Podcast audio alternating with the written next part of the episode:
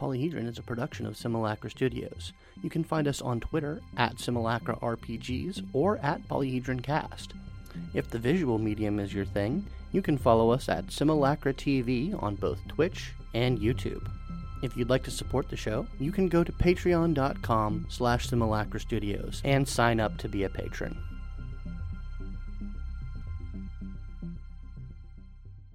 Hello and welcome to Polyhedron, your multifaceted podcast. I am your host, Matthew. And as always, I have my two co hosts here in two little black boxes. I got Scott. I now just got the Sanford and Sons Sons theme song in my head for reasons that are confusing to our listeners because I'm going to edit that out. and Ryan. Matt, I'm scared. There it is. I'm scared. Don't hold me. Well, I'm sorry Don't you're scared. Touch me. Yeah, I'm sorry you're scared. Hopefully things will get better for you. So Oh, Scott, how's your gaming been? Oh, it's been great. Little little light on the gaming end of things. Just holidays and the like running havoc with things and Yep. stuff. I finished yet another playthrough of Cyberpunk. That game is I wouldn't say infinitely replayable, but like you can get a good couple of playthroughs out of it. Yeah. Apparently Star Citizen is free for like a week.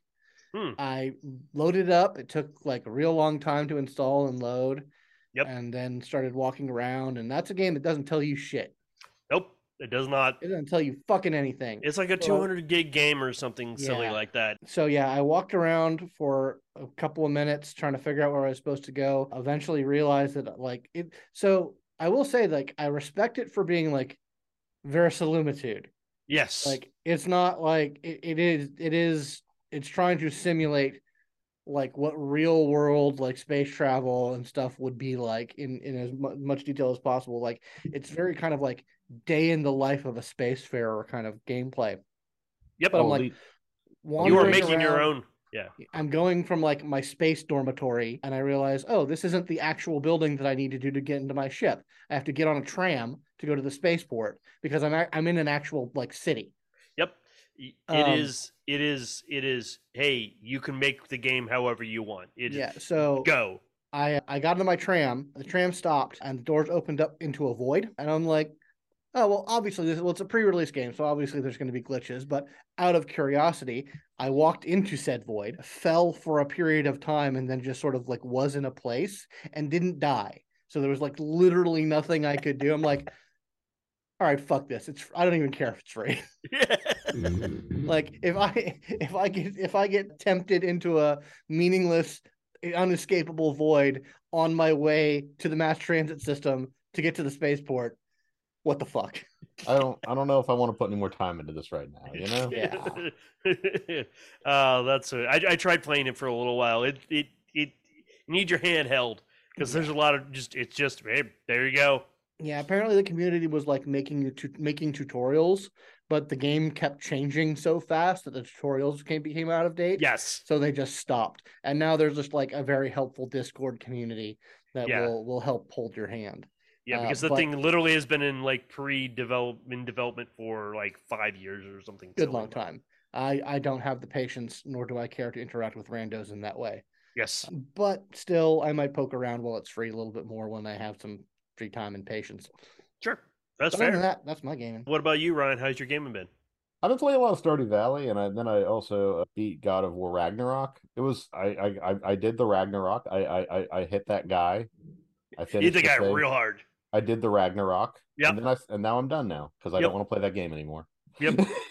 I don't like the combat in it, and the camera is garbage. Uh, yeah, I, I I beat it and I platinumed it. I didn't Couldn't mind fucking it. pay me enough. I- I didn't- broke me.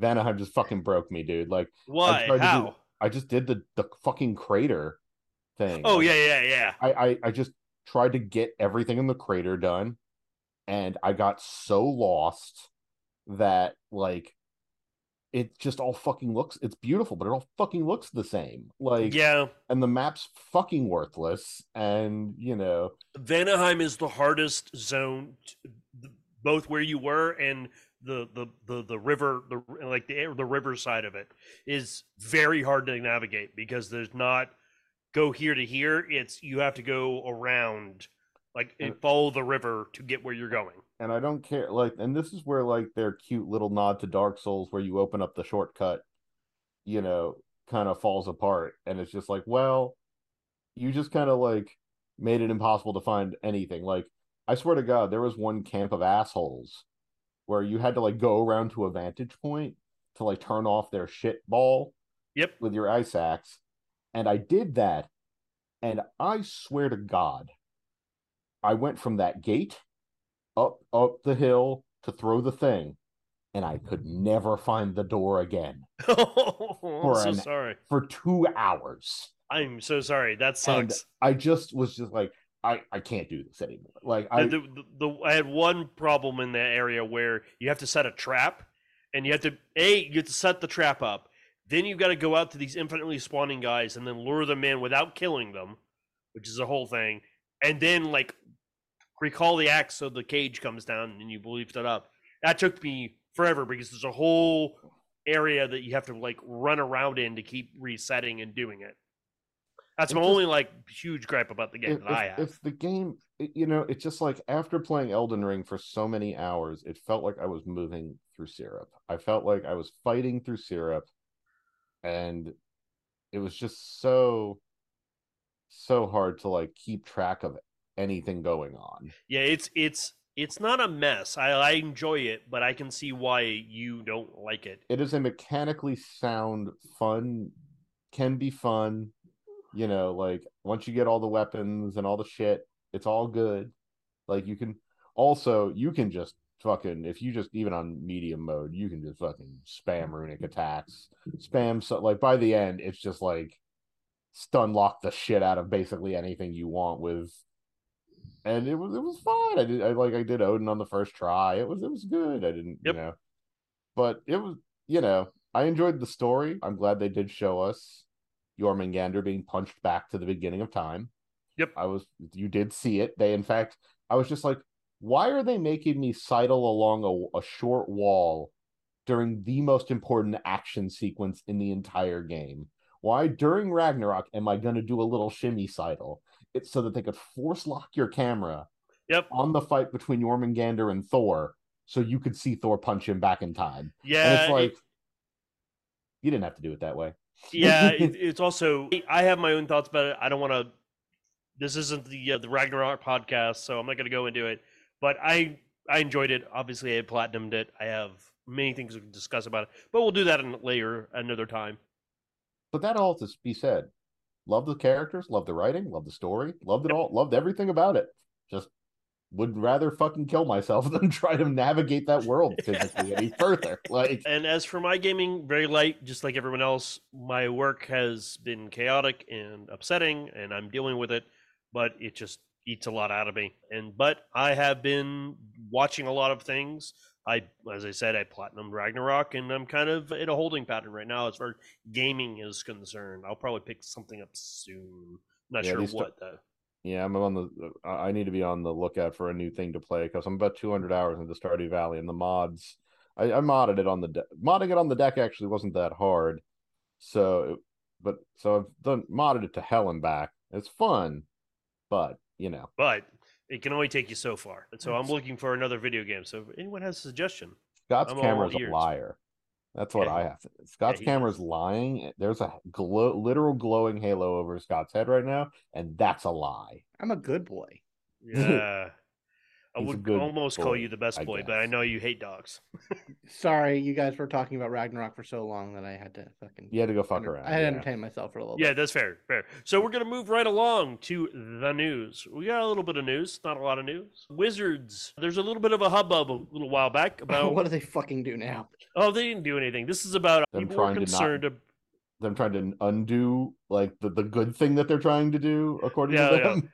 people were concerned about what was gonna happen with the OGL Ah, when D and D one came out, and they've come out. It's like, and they came back basically. In short summation, is we're still going to support and allow for third party content. Now, Well, they would be crazy not to. The idea that I, one of the things that I'm getting a little tired of is uh, while I listen, you can from a cultural writing perspective, you can keep a hard eye on wizards all you like. It's like okay, you got to be careful with these guys because you know it's crap. You know maybe they need to do a sensitivity reading, but like in terms of like their general business practice and like what they're doing with the actual meat of the game itself, people need to calm the fuck down. Like, well, they've just made counterspell useless because of one line of text in a playtest document. Oh, they're gonna knock out all of Kobold Press's stuff because that really helps them. Like, it really doesn't. It does not help them not to support third parties. That no, it it's- just encourages them of course they're to support Paizo, and it they want to be D and D one, as in under one platform. They want to murder Roll Twenty and eat it. So of course they're going to support all Yeah. the other shit in their system. Also, it's not if the system exists in a way where it supports the five E as a thing. Of course, it's going to support the other one because it's just it's all the same shit. Like, oh my god, calm down, people. Sorry. it's I okay. did, I did see some. I did see stuff about that. That's why I went on that rant. I was just like, "Ah, "What are they going to do? Are Well, and I get it. I get Like, it. Pe- I get it. People, there's a cottage industry around OGL writing. I get it. It's it's an easy way of of of writing a system. You don't have to come up with a system. You can tweak it if you want, and then you write your own little world, and then you can get people into it saying, "Hey, it's like D and D. You, if you know D and D, you can play our game." I get it. Totally get it. They wouldn't fuck themselves over because if they said no, you can't do anything. It's like you just Horrible- shot yourself in the foot. yeah, this horrible business decision. Let them use it and then take the cut. Like, Yeah.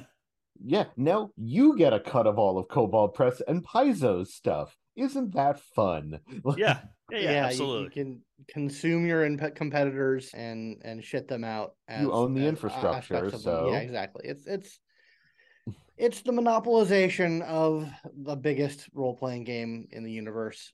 But you know what? There are other games. Guys, there's always other games. There's always other Always games. other games. Yep. And of, of varying levels of of corporate malfeasance down to indie level. Uh, you know, butt touching. D- What down touching, to yeah, down to one guy who's somewhat not a not a shithead. You can always just play some fucking ten candles. You know. Yeah, you can just there's tons of games out there. Now, I'm happy that they're going to they've said, "Hey, we're going to support third-party content. We're going to keep it open. That's going to be on that's in the cards." Great, fine. Fantastic. That's what you needed to say. If you said anything else, it would have been pitchforks and and uh, torches time. No, But any anything that they say or do, someone's going to be mad about. Yeah, it's Mhm. true. Well, Like- I mean, listen, you're not wrong to believe that one of a massive mega corporation is going to do something anti-consumerist, but this one, it actually does not in any way help them business-wise to be anti-consumer. They Right. would that that becoming the infrastructure is how they make the money here. Because there's only so listen, guys, I don't know if you know this, but the books aren't that important anymore. Like they are, but they're not like no, they want to own the concept and the infrastructure and the license, and that's and the data and, and the, the data. data. They want the data of it. They want everyone because if you could play all the third party content through their D and D one D and D Beyond platform, and you had to pay a monthly subscription to that, yup. Oh, we're just gotta- waiting for that subscription information to come out. You know it's going to be that way. 'Cause why why pay for thing for a thing once when you can pay for it forever? correct? you are renting the concept of pixels. Oh, Any, anyways, anyways, moving on. We're gonna we're gonna steer away from the dystopian hellhole into another dystopian hellhole. CD Projekt Red, our Tasselsaurian Games. I do I butchered that up. Guys who do CD Projekt Red, Cyberpunk Red, are releasing a Edgerunner mission kit. Basically, basically running out with the show, basically putting in game format, so you can run through those missions and and know a little bit more about the Cyberpunk 2077 world that's a little more fleshed out and run it in that era with all with those characters. So and I got a little, I, mean, I got a little confused in your delivery there. So it's the people who did Cyberpunk. The company who writes Cyberpunk Red is doing Cyberpunk 2077 mission pack for Cyberpunk Red. yes. Thank you. Correct. Okay. I apologize. I was trying to put too many things together in my head, and it all had Cyberpunk and Red involved. You made a big sandwich and it was too big for your mouth. Yeah, sorry, I had to I had to chew on it for a minute.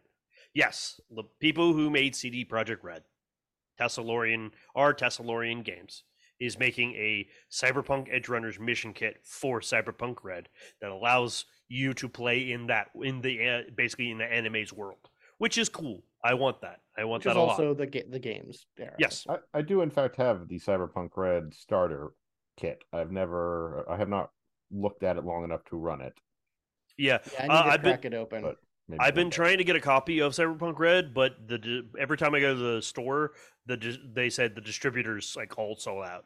Like he sold out when that anime hit on Netflix.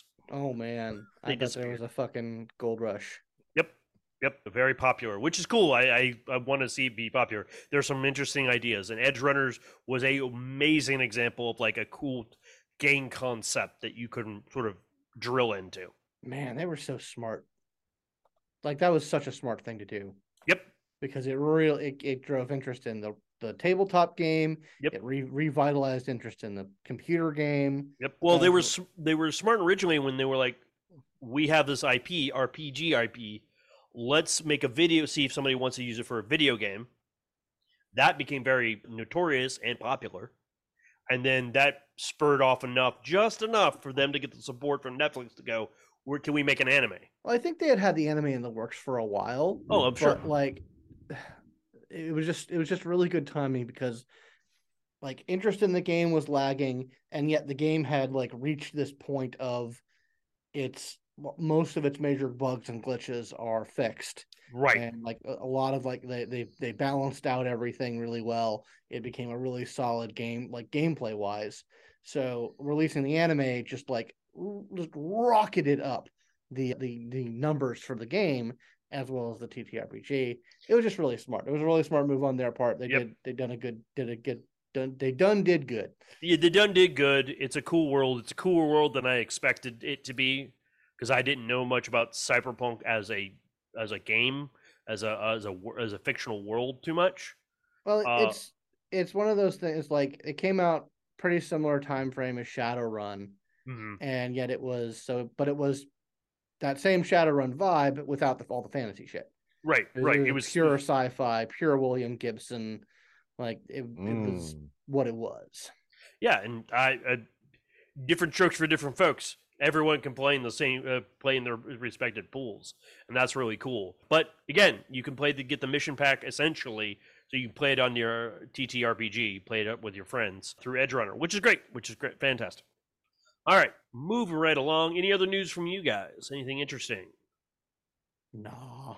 No, no. Okay, we're gonna go right into the main topic for this evening, which is something I had had been on my radar for a little while, but I kind of missed it. and Just been busy, and then recently, I because of suggestion from Ryan, went back and discovered it on Netflix. Guillermo del Toro's Cabinet of Curiosities. It's an anthology horror series where basically del Toro, as the executive producer, producer and creator, brought all these directors in, each giving them a, roughly an hour of tell a horror story that you want in the Yep. style that you want to do it.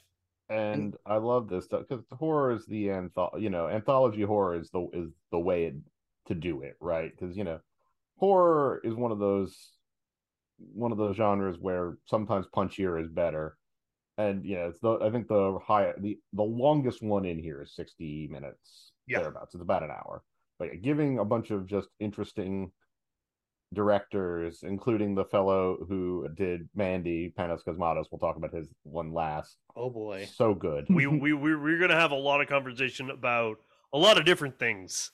Yeah. So giving the it's awesome that he gave just, you know, a bunch of different interesting, you know, directors a chance to just show out with a budget cuz usually like for not for certain, you know, for horror sometimes your budget's your really your biggest constraint, right? So Right. to let them they got to go buck wild in these. Oh And yeah, Yep. these they really went went to the limit on this. You Well, could they see basi- every gooey dollar on screen. Oh, yeah, uh, you so many- they- he basically gave a budget for a short horror film t- for each episode. Was like here, here's several million dollars. Make an episode for me. We'll put it up, and, and yeah, the vast majority of them are fucking amazing. they are good. That's the low bar for me. Every one of them is at least good, and then it just goes up from there. I Like, will there- say that oh just ahead of time. We're only going to be talking about. Well, we can talk about like all eight of them, but I think Matt stopped at seven because I told him to. Yeah, Yeah, Because the last episode is an utter waste of time, in my opinion. okay. Yeah, I also did not watch that episode, so It. Me and Murphy were just like, "Ugh, can this be over?" Because the problem is the la- the episode before that, number seven, is the one by Panos Cosmatos, which is And- called The Viewing, good God. which is pr- the. It's amazing. Like it's it's bu- it's fucking bug nuts. It's bug nuts. because- It's awesome. It's so lot of these are bug quotable. It, it, awesome, it would have but- it, it- it would have been. I think the viewing should have worked better as the The- the That's last your one. closer. The Yeah. That's your closer. closer, right? You you clinch it with a really just big over the top one, and you're like, click, done, move on. All right, Um, well, let's get started talking about these individually. First, we have Lot 36, 36. lot uh, thirty six. which Hey, is who wants to see the guy from Kimmy Schmidt be a terrible racist? Ah, yeah, like total total MAGA bro. Well, this is eighty. Let's let's put it in some context. This is eighty five. Yeah, This is like a lot, 80 a lot of these are historical. Not a lot of like, a lot of these are contemporary. Right. Uh, Yeah. Oh, but he's still a MAGA bro. I mean, it's just, it's the same archetype. Oh, he's he's this ultra conservative. He's obviously a, a Vietnam vet. He's super disgruntled about the world, but he puts that that that disgruntledness against the world towards very specific, mostly minorities, and which is problematic, right? Yeah, he's Um, real shit. Uh, but he has he he has a side hustle or or main hustle or and one of his hustles because he owes a lot of money to somebody. Yep. uh, is he buys storage units and sub and mines them for valuable things, and he gets his hands on one of these. And there's a lot of creepy shit in there. He tries to sell some of it, and he eventually goes deeper and deeper into the terror that this play that the, the thing that are within this storage unit. Yeah, And, this and, and you're just like, and it, it was nice because it's just like, not ever, not all the protagonists make it through their stories. You know, Oh, yeah, no, a lot of some them do, don't. some don't.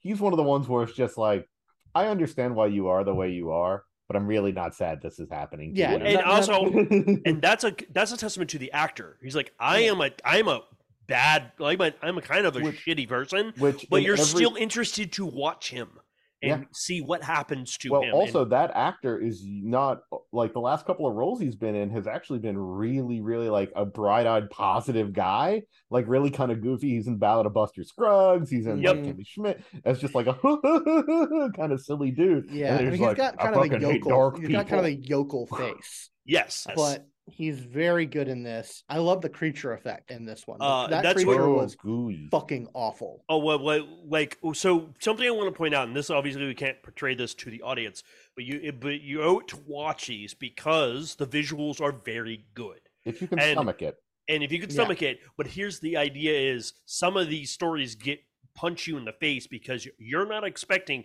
in a 45 to 60 minute window to see what you see on the screen. Like it's like, oh dear lord.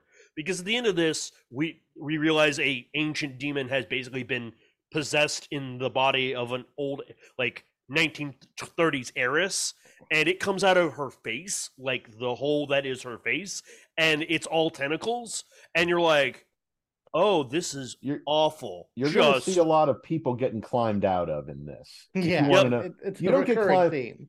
it's there's an ongoing thing of people getting climbed out of and you know And when you into. really think about it into and out of Yeah, and Um, mounting and dismounting as if they were piloting a mech suit. So, so the great evil in this is not necessarily the demon in this episode. It is him. It is the main character being shitty, doing kind of shitty things, not thinking about, only thinking about himself. Well, and there's not- also deep desperation, which is driving him forward, but he also does some fucked up stuff. yeah he's a real Yeah. bad guy. Yeah, But yeah, it, it's a tale of a bad person meeting a bad end, and in a really cool way. and also satanic Nazis. How Oh, could yeah. you Oh. not like Well, satanic Nazis? Mm, gotta love That's- the Thule Society. Mm. Oh yeah, man. dude. I, Ah, he- Blavatsky's kiss. well, uh, they did a really good job. At, one one thing I'm going to point out before we go to the next one is like he was like, "Hey man, I thought these things were bigger." Like he mentions it to his buddy at the at the at the uh, storage Yeah. facility, and he's like, "Well, man, it's always been like like blah blah blah." And he and then you realize at towards the end, oh no, they used to be bigger. But this man obviously had a hand in building this place or altering it in some way, and you're like, "Oh, this is going to get so much worse." Did they ever explain the hopping? So no, not directly, but I have a little bit of a theory.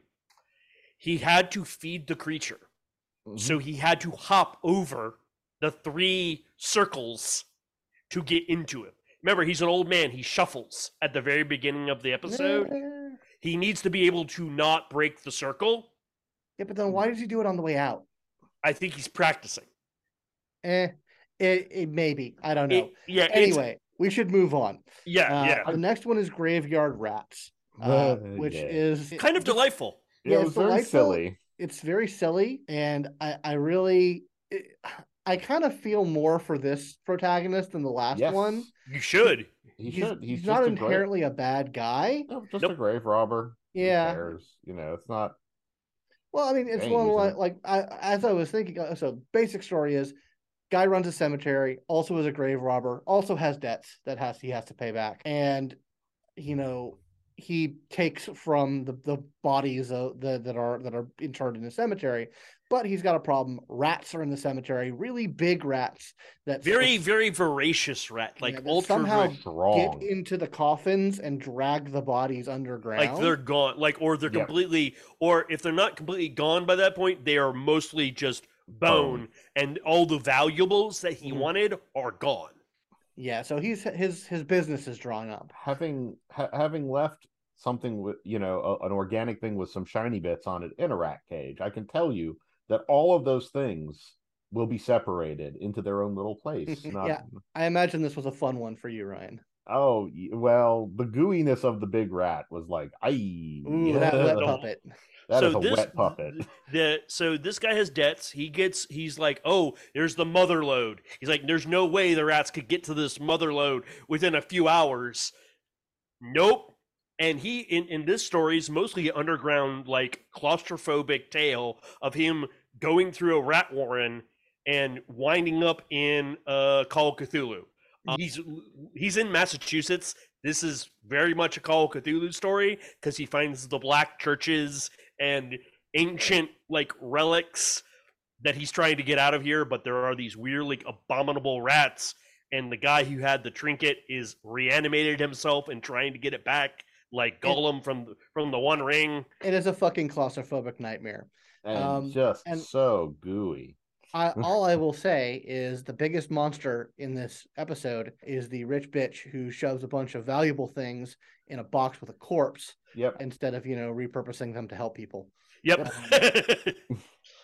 they would have That's repurposed, been monster. repurposed to help him, but the fucking rats, man, the fucking rats. You know what? He's a working man. I, Yeah. I'm okay if he's the one that benefits from it. Yeah. But like putting a bunch of shit that could be, you know, resold and useful uh, Well, in, a, yeah, in a the- box the- is like the worst fucking Uh, thing. what what's interesting about the story that multiple makes countries like could buy a country Mhm. with Yeah. what they're putting and burying with that a corpse fa- entire like mouthful of gold teeth because that's what he's really trying to get at is at the gold teeth because a lot of people at the time use gold as fillings Mhm. for their te- for their round well, teeth. in this case, he also in this specific case there was a a one of a kind ceremonial blade, Yep. Yeah, that, that was- was the big one. priceless beyond all, like priceless, quote unquote, i.e., worth a lot of money on the black market. Yeah. Yeah. And what I liked about it is the main character, he's he is this down in his luck guy who thinks himself very erudite, like well read, like he believes himself to be of a higher station, and probably rightly so, but he is in a bad situation. He obviously made bad He's, choices. he's Yeah. just an embarrassed millionaire. Okay. Yeah, Like, yeah, exactly. A temporarily embarrassed millionaire. Yeah. But he meets a bad end. He doesn't get away from from anything. Nope. Nope. And nope. it's real gross. Love, Uh, love, next- love the trick at the end. Love that. Love that trick. Yeah, that was good Mm. stuff. Lots of rats coming out of his mouth too. Next, we have the autopsy, which I fucking Oy. loved. Uh, one of the be- the second best. as far as a story is concerned, it is my favorite. Like a sword, like one and done. We're going to tell this really cool story. We're going to make you think the entire time. This is the best one, in my opinion, because it is The Outsider is literally about a random guy in this random mining town. Like the weird a weird mining explosion happens with because he brings this device like he's running away from the cops and he brings this device into a mine and several people get killed and they bring in a outside Corner. Corner, thank you. God, why did my brain just stopped on corner? Corner to do the autopsy and examination, and it goes from there. Yeah, it's it's it's the thing that really just unfolds really well. The the villain in this piece was just fascinating. Yes. Like utterly alien, completely sociopathic, Mhm. horrible in the things that it does to people. Yep. It it really is a Cenobite, like in the way it views things. Like you're you are its it, you are its probe. Like you become its probe. Like this is how it understands the universe and the And world. and they make it very clear this is a you're trapped. Like you're trapped behind your own eyes, Mm, Yep. just yeah, yeah, it watching do- it what's doesn't- happening to you. It doesn't give you the, the the courtesy of shutting your consciousness down. and it Nope. Can. It, It, chooses can, it just doesn't to want to. because it likes how much you're in pain, because it can communicate with you. It, It can has someone- communicate with you while it's in this. and it has someone to talk to. And what I lovely. what I liked about it is it was a legit mystery. You Mhm. saw some weird stuff happening at the beginning. You get some more pieces as things go along, and you're constantly going. I kept going. I, wa- I bet it's like this, or maybe it's like that. Why is it doing this? And obviously, it explains itself later at the end. But all the while, you're always guessing what the hell is going on. Why is it happening? And even then, when he's like, "Oh, I for the great twist at the end was great," is fantastic because you, if you, if you were so engrossed in the story, you forgot what the twist is going to be. Yeah, I remembered. I knew. I did that. not. I did not. I got completely sidetracked by it. Well, I just think our our protagonist, our hero in the story, is also a, like the, it is a, it is a great villain and a great protagonist. yes, He is smart. He is willing to do what needs to be done to fix the problem. he's a good guy. He's a He's, good like, guy. A, like legitimately good guy. Smart He- wins by being clever and and and willing to do. He what takes needs one for the be done. team. He, He absolutely. And Yeah, so- what a G. What a Like, G. like, Uh, just- next, we have the ugh, outside. I don't think we should say anything further about this episode. about like, the outside. Uh, About uh, about the Oh, autopsy, about the autopsy. Oh yeah, yeah. No, no, no. You guys should watch it. We're moving on to the outside. which is fun. Also, I love Kate Micucci and anything she Oh yeah, does. she's fantastic. She's a lo- lovely actress. Woo. This one, I, this one was probably one of the more disturbing ones, in my opinion. This one Um, made made you feel and think, and Yeah. you weren't happy with yourself by the Oh. end of it. Also, Martin Starr played a guy who was doing his best. He Yeah, was he was trying just- to understand. He, He was, was trying just trying. Like He was He- a legit good guy. He was he- a legit. he could have been a bit more assertive. and He could- to, he like, could have taken control a little bit earlier. clearly. True, but was that the right thing to do though? Uh, because absolutely, it was. well, Like, okay, she- and we have the needed power. professional help. At some We point. uh, we have the benefit of of of of the over the God's eye view, right? We knew the weird shit that was going on. All right, let, let's let's pause, rewind a little bit. This is a story about a woman who is kind of on the outs with her her work group. She really just has her husband and her hobbies. She's kind of an she's very much an introvert.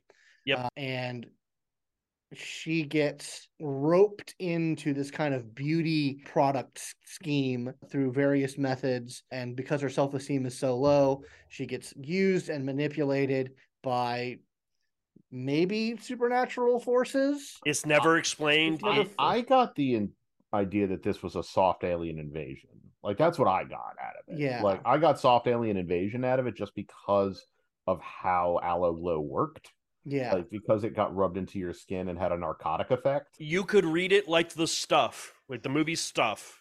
You could read it a lot like that, or you could legit read this as com- being completely in her head yeah. the entire time. There is no verification one way or another if this is entirely in her head or this is an external thing that's actually happening to her. But yeah, she uses this product and it has an immediate adverse effect on her. Mhm. Like she is allergic to it. She has a like a, an allergic reaction to this stuff. It's visible, it's very instantaneous. And yet, because of her self-esteem and because of various other things that are happening with her, she continues to use more and more and more of it. And I will say that, you know, her husband, yeah, I, I think at a certain point, pretty early on, he should have stepped up. Yes. And, once uh, he see when, when you see a, the person you love applying a, a, something they're obviously allergic to to their body over and over and over again, it's like you might have to do something about it. Yeah, well, I think it was the when when your scabs start bleeding because Mhm. you're itching too much. we may need to go talk to a professional. Like, yeah, no, I'm should- going to call sick sick out today, yeah, and he- we're going to go to the have- doctor. He should have taken her to a doctor. I mean, at at a certain point, he was fully within his limits of committing her Yeah, for her own good. I mean, we the the, the mental health institutions and whatnot are, are terrible, but sometimes they are necessary. yes, Uh, and this also, was a this clear is a like take her to the dermatologist first or yeah, something, da- right? ta- take steps, but but but make her do something. Make like yeah, it it it, it, I- it Hide is that kind of goo. his failure is that he was not assertive enough. Hide the Um, goo. but I what I really liked about this and what I really what I tied this to is her sort of final transformation Mhm. was incredibly aberrant, like the Yes, it role playing was. game. She went through a chrysalis. Mhm. yes, she did. Did also anyone else pick up the low grade? She was like secretly a closet lesbian, like over undertones of the whole thing. I mean, I got that she definitely like really liked I, I don't know whether it was that or just really wanted the life that was like, yeah, I know. I think, th- I think you could certainly read that, but I don't think I think it was Oh, deep. oh. If it was there, it was deep subtext. It didn't But- ever reach the level of also, text. you have Yes. to remember that if someone's been through their aloe glow cl- chrysalis, because I'm just assuming that they all have. I'm assuming that all of those ladies have gone through the same process. They just may not remember it as clearly. Yeah. Or, or aloe glow. Because remember, aloe glow can just control your mind. It just the Yeah. stuff can control your mind, make Yeah. you see stuff. It can Yep. transmit through your fucking television.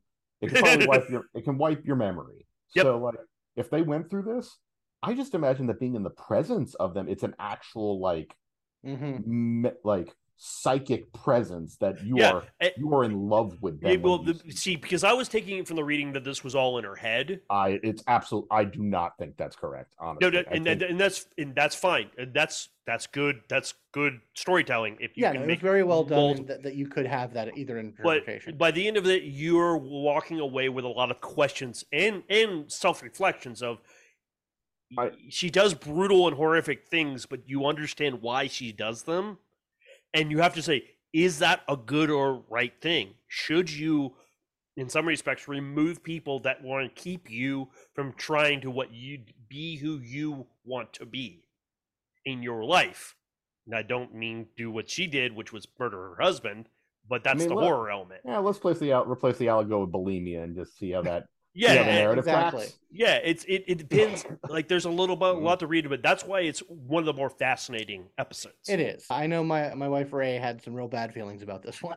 Yeah, It oh, did it's- Oh, not, yeah, it did not make her feel good. Every because every woman we know who's worked at a shit job surrounded by dumb harpies, like because you know that's got to be like I know some people associate that with some of the worst times in their fucking life. Yeah. Like, well, of course, because LOL capitalism. Uh, yeah. Well, ev you can you can bring whatever you have into the into the outside, and you can get into it. Yeah.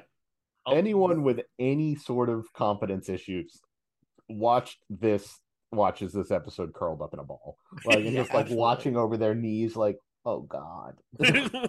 but it's but it but it is really good. So let's start with our little like Lovecraft run of two Yeah, we have episodes. two Lovecraft ones, one which I really liked, the other which I felt was kind of underwhelming. Which, Uh, which did, I did you liked Pickman's model.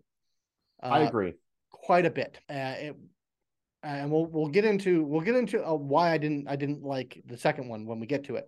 But this one was a faithful expansion of one of Lovecraft's short stories, which happened to be one of my favorites of his. It is about a a bougie artist guy with his bougie artist friends and a avant-garde uh new artist comes into their circle with Yep. strange, evocative, powerful pictures of horrific things that get into We- your head. By the way, we are in Miskatonic University. Oh, by yeah, the this way, is straight this up is straight Lovecraft. Straight up Lovecraft. And Yep. I hope you wanted Crispin Glover being fucking weird because I- that's well, what you're That's what you're good getting. at it. with a with a very it. interesting accent, with a wonderfully weird accent.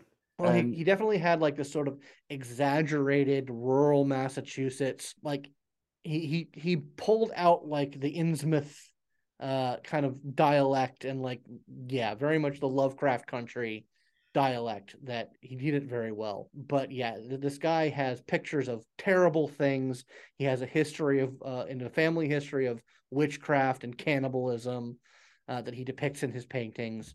Yeah, he Uh, uses it as his artistic like inspiration, and these are gorgeous. If you watch, lo- see them on on as you're watching, gorgeous artistic renditions. Technically, Oh. very good paintings. Yes. Technically, technically extremely amazing paintings that they do a very good job of using like like you only see it for a little bit of time you see like extreme close-ups of parts of Mm-hmm. it so they make a good job of like highlighting the like the really good things and not giving you too much time to to sit and focus on it it's kind Right. of like you only really need to see. effects It's kind of like you only really need to see the eyes and face and Saturn devouring his his his young. yeah Like the that horrified look while the meat comes off the mouth. It's like Mhm. you only really need to see that part. So like just flashing around to little bits and close-ups of awful things. It's like, oh well, this is just a collage of awfulness. Fantastic. yeah But it's, it's- it's really tr- good It's straight up like we don't need to go too much into this. It's cognito hazard upon cognito hazard. hmm People see the paintings that ought not see them. You find out what Pickman's model actually is, and it's and the ending is standard Lovecraft awfulness. Like Yeah, not in the just- racist way, but in the yikes kind yeah of well, way. well in the in the it's not a good or happy ending because you you look you looked at the pictures that's no i mean what happens once you encounter something real in in lovecraft's world there's You're no done. turning back Did you guys ever see Color Out of Space? yeah yes we saw it Yikes. together yeah we saw it together in the theater yeah Ah. I was Uh, on some drugs when I saw that movie. and I'll tell you, hugging just will never feel the same after that. it was a good it was, it was good a bad hug. Next, we have Dreams in the Witch House, which is the second Lovecraft story. Epperly Uh, isn't a name. Yeah.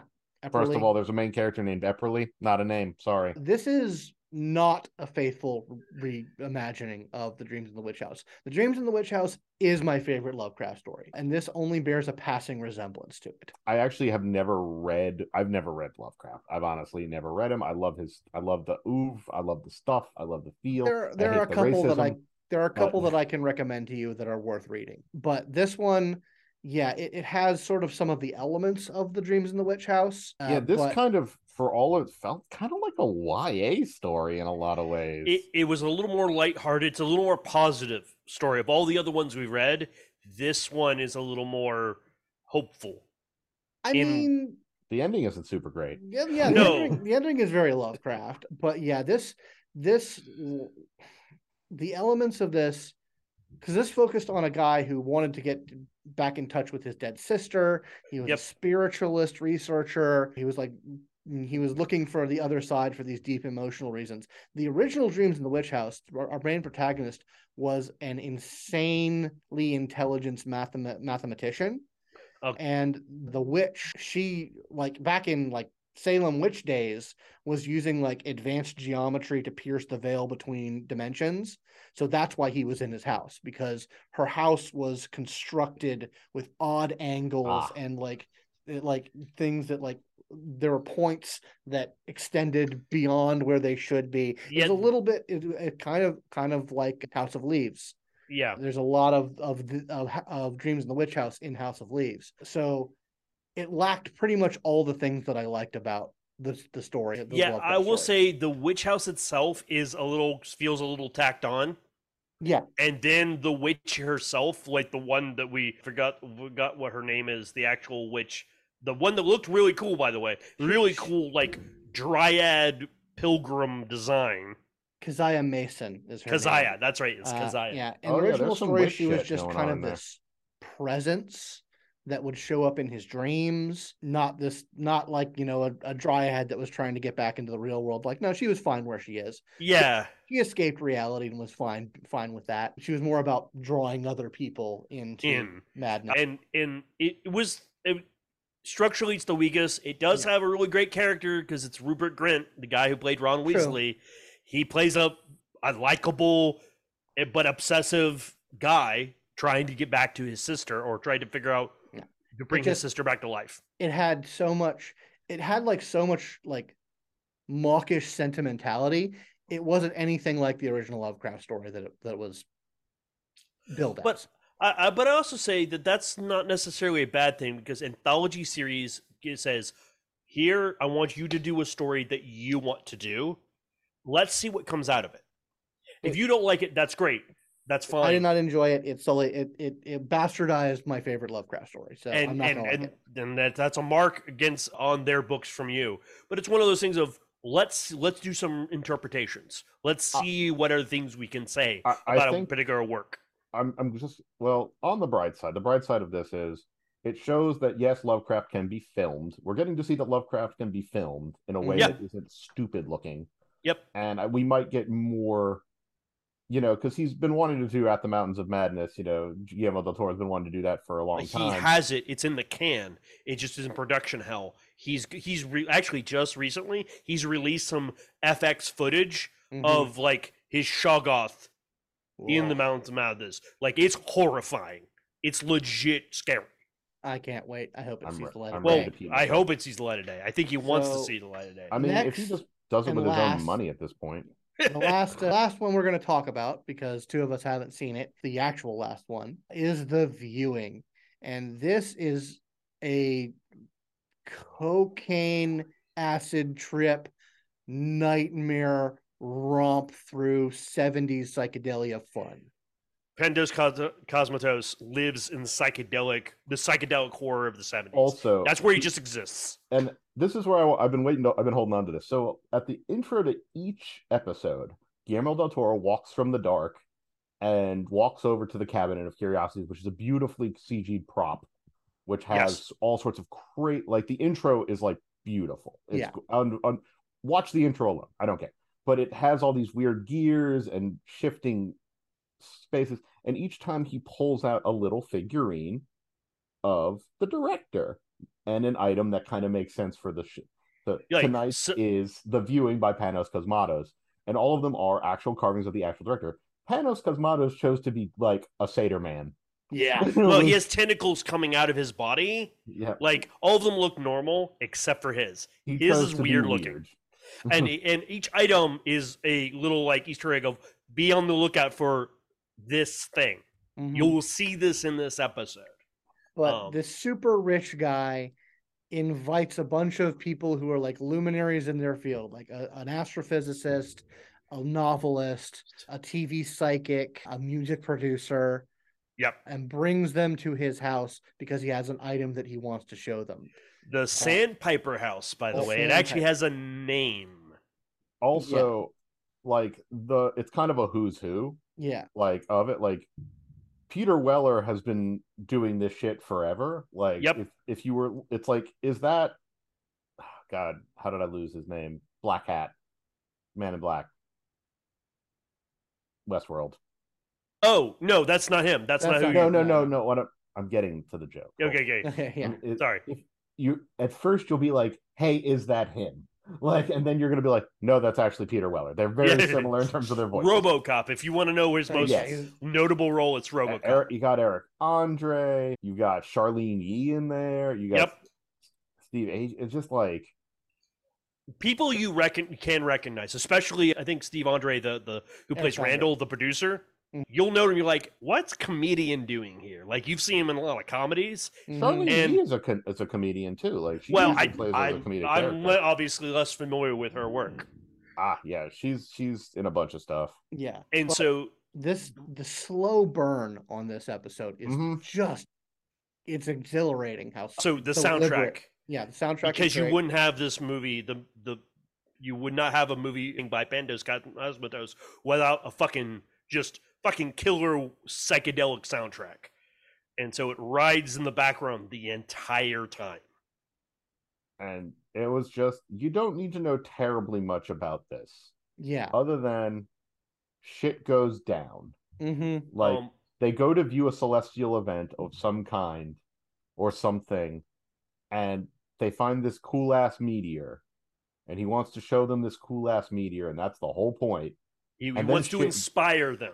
He wants Yeah. them to be. He wants to uh, like basically push them to their beyond their their the greatest heights that they've currently achieved. because he wants to understand this thing Yes. all And- efforts at understanding the thing that he has have come to naught so his method of understanding it is getting these like great minds getting them drunk and stoned and buzzed on space they are they are they they are geeked out of their heads by the end of this when and they're he super chuffed. Like they're so happy to go into the vault, and Mhm. it's just like, oh, What's what's Yeah. interesting about this is because it's such a slow burn.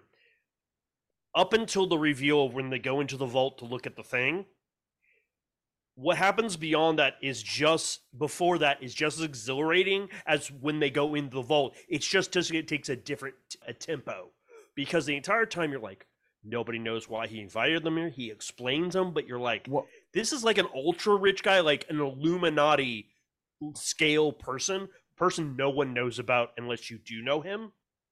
And Also, hid- whatever was in that vault could have been anything. Like there could have been like, it doesn't matter what. Honestly, what was in the vault didn't matter. Mhm. The Yes. to get there, as long as it was fucked up and crazy, like it didn't matter what it was. It could have been literally Nicolas Cage with a chainsaw. It did not matter. yeah, yeah. Like, but the conversation they had before it, as everyone's sort of sussing out, and he's like getting them used to being all- getting taking these drugs, Well, it and was- like It was some was vi- cult shit. It was Yeah. straight up a cult indoctr- indoctrination. Mhm. absolutely using the exact cultic tactics of just like the fucking with the cell, breaking down the cell, breaking down walls, making love bombing the shit out of them. love bombing the living shit out of it out of all of them and but he probably meant it because of all the cocaine at the time like he meant Oh, he did time. so much cocaine. He he. So my favorite line of this episode. This is why we have to like. This is the end of the episode because we're gonna put a little more time into it. My favorite line is like, if the, he- one's like, "I'm not gonna do cocaine. It's gonna mess with my brain because I think I have psychic powers." He's like, "If there's any time in your life that you would do cocaine." Because he's is right explaining, but just before that, he was explaining beforehand the cocaine he has is literally the purest in the world from like the most reclusive refinery in the world like this is literally the best shit you will ever have you will never have anything like this You- again. you will never have better cocaine or a better conversation than you're about to have. maybe right now. And he's that, like that it would be enhanced by cocaine. In addition, you've got like this biochemist who researched her own like research chemical that she's sprinkling it on top with some fucking pixie dust, basically. Gaddafi's former doctor, by the way. yes Gaddafi's smoking full- hot smoking hot you're and they go through her character more than anyone else's character because they talk about like because she goes through everyone's like what's gaddafi like and you're and you're like oh sit back Yeah, Sit back, boy, you're about to- speech was a just a delicious non sequitur that was very fun. and then poor yeah, hector and then poor hector Poor Hector. Um, he never he was just Uh, cry he's just crying he never gets to explain Yeah, exactly. We get one hell of a Chekhov's gun. yeah literally Yeah, it is really good. Like, yeah, the the the lead up I think is even is be, is the best part of it. The crazy Mhm. shit that happens at like at the end, awesome. Like, Yep. it Yep. has to be that. It has to be that. But the conversation and the lead up to everything, it's such a great like It- bottle episode kind of raw intensity. well murph murph hasn't seen mandy and i want to Oh, show no. it to her except oh also, wow there's a scene in mandy where some people have a thing about be- people being burned alive Oh yeah, no, Like, it's Oh, yeah. awful. And and some people that's just a, a bridge too far so it's like okay sweetie you're gonna close your eyes and i'm just gonna skip that part because literally like you can skip that entire part doesn't matter The- like Yeah. her being burned actually doesn't matter that much She died. Just she dies horribly. she dies in a to horrible Yeah. unnecessary cruel way for It- no it- for no good reason right Like, correct out of uh, literal spite out of like but I- but literal I- spite but I told her it's like, listen, this shit's gonna be real, real cool. But when it goes crazy, it's gonna go very crazy. And I was right. hmm yeah it went, And- it went and- very crazy. and it, wa- it was very cool. And then the scene when we get at the end, where the the the thing opens up and shit goes down, is very interesting because by the end of it, you're like, "What happened? Why Who did it happen?" Who cares? Yeah, I know you guys say who cares, but it's fascinating to It's think Yeah, about. no, I mean they, You can write a sto- encountered 100 stories celestial going from there, right? Right, correct. Mhm. So and just and that so that's that. I I would strongly suggest. Oh, and the last actual episode is called The Murmuring, and it's about a haunted house with some dead babies, shit, or like a couple who lost their kid, and they're all like depressed and mourning, and they listen to like the murmurings of birds. It's like their specialty, some bird murmurations, and there's a whole thing about that in there. So it's a lot of like quiet, contemplative shots, and then spooky ghost lady. It's fucking boring after that. It's just like not ending with a bang but with a whimper. So which is Yeah, why it I, it feels- the moment I saw it, I'm like, guys, watch it to seven, stop. Like, Yeah, I feel like that one needs to be like maybe right after the graveyard rats, but before the autopsy, and then like you need a cool. You know, honestly, it would have been perfect as a cool down after the autopsy. You know, yeah, I think actually, the- yeah, you're right. You're right. I think right. the murmuring should have gone after the autopsy, and I think that would have actually put the flow in the right in the right space. because if you ended on uh, on the viewing, if you ended on that one, you would just closed it completely. And I'm it would- saying, and we're not saying this because Panos is like m- one of my favorite directors now, just because everything I've seen him do has been fucking awesome. Even I need to watch Over the Black Rainbow in full. I've watched analysis of it, but I want to watch the actual. movie. Ooh, it's it's a rough one to watch. I'm sure it is, but I'll be fine. Like if I can know start- you will be, but it's just it's long. It's very long, and it's So- just I- feel like if I want, much like Edgar Wright, I have to kind of like take my paces here and just be like, well, I got to check out your what you all the shit you done done. yep, So Yep. yep. Panos, yep, Over the Black Rainbow. I've watched it. It's it's it's definitely one of his earlier works, but it's the first you- one. It's his if you want if you want to be a completionist and watch all of his works, it's on the list. You should watch it. It'll be a fine time. But but yeah, I believe that if think of it would have been very cool if they would have ended on the viewing. It would have left me going, "Yep, that was completely good." And like I said, I bet if I watched the Murmuring, I'd probably enjoy it, and Yeah, that would fine. be it, and it would be it's fine. fine. It's it ain't like fucking Bly Manor or anything. It's Yeah. just like it evokes spooky haunted house. But I had just you see, I had just watched the Midnight Club, Mm-hmm. so like you weren't gonna like. There's plenty of spooky house shit in that. Let me tell you. Also, wow, that show. Ouch. Ouch isn't good or bad. good, but also the the subject matter. The Midnight Club is a series of stories told by people who are at a terminal, like uh, at a home for terminally ill children. Like Oh, no. Oof. It's the Midnight Society. Oh, okay, Uh, got it. Now I They, understand what they tell stories. Is that is that Flanagan? Mike Flanagan? It sure is. Okay, all right. I, I need. To And he didn't then. fuck up the end, so it was great. That's great because that mass was like really fucking great. I love it, it truly was. I I forgot how good it was because, and and I've said I said it on the episode. Mike Flanagan writes people who speak in paragraphs. They speak in monologues, and Right. I don't mind that. I have no issue with a person having monologues. Some of them, the monologues at the in the last episode of Midnight Mass, fucked the series up for me in my mind. It actually tainted the rest of the series. I had for I forgot how good the whole series had been because some of the monologues in the last episode of Midnight Mass were so preachy and dumb that I was like, shut the fuck up. but regardless, We're all made of stars. I fucking get it. if obviously if we can't sing his praises enough, we could go. We could do. I thought about this because I've been looking for a podcast. I was like, I could do an episode on each episode of this show. yeah, you could You really It's dig into it. really Al- good. Also, Panos Cosmatos' next film that's coming out is something that has no information on it other than it's called Necrocosm. Oh boy. No, no, I'm I'm down. I'm, I'm down. sold. Whatever I'm that. down. Oh, daddy. Necrocosm. Okay, sure. it's all Because- oh, K's, baby. Oh, because the viewing man, nothing but lens flare, as far as the eye can see. he definitely lens- has the style. Yep. he sure has a style. he sure does like some chromatic aberration. Yeah, he just man. But overall, again, I still think the autopsy, pound for pound, like the best closed story Mhm. with great acting and great everything. The is horror the autopsy. is just so real Yeah, and it's- yeah, it's- visceral. it's a- yeah.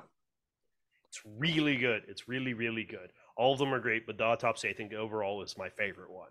Written by Um, David S. Goyer of, I believe, Blade 2, The Dark Knight trilogy, Man of Steel, Batman v Superman, Okay, I Uh, can see it. you know. Yeah. So Yeah. David S. Goyer is the American filmmaker who made the Blade trilogy, the Dark Knight, you know, helped on the Dark Knight trilogy. Yeah, he's got good, good, good repertoire. Repertoire. He's got a he's got creds, man. Like the dude. So yeah, he did a Yeah, he's really- good. Yeah. So fantastic job with that um, one. go check this out. Everyone here at Polyhedron, thumbs up recommendation. So from everyone here at this podcast, which is Polyhedron, go refund us. roll some dice.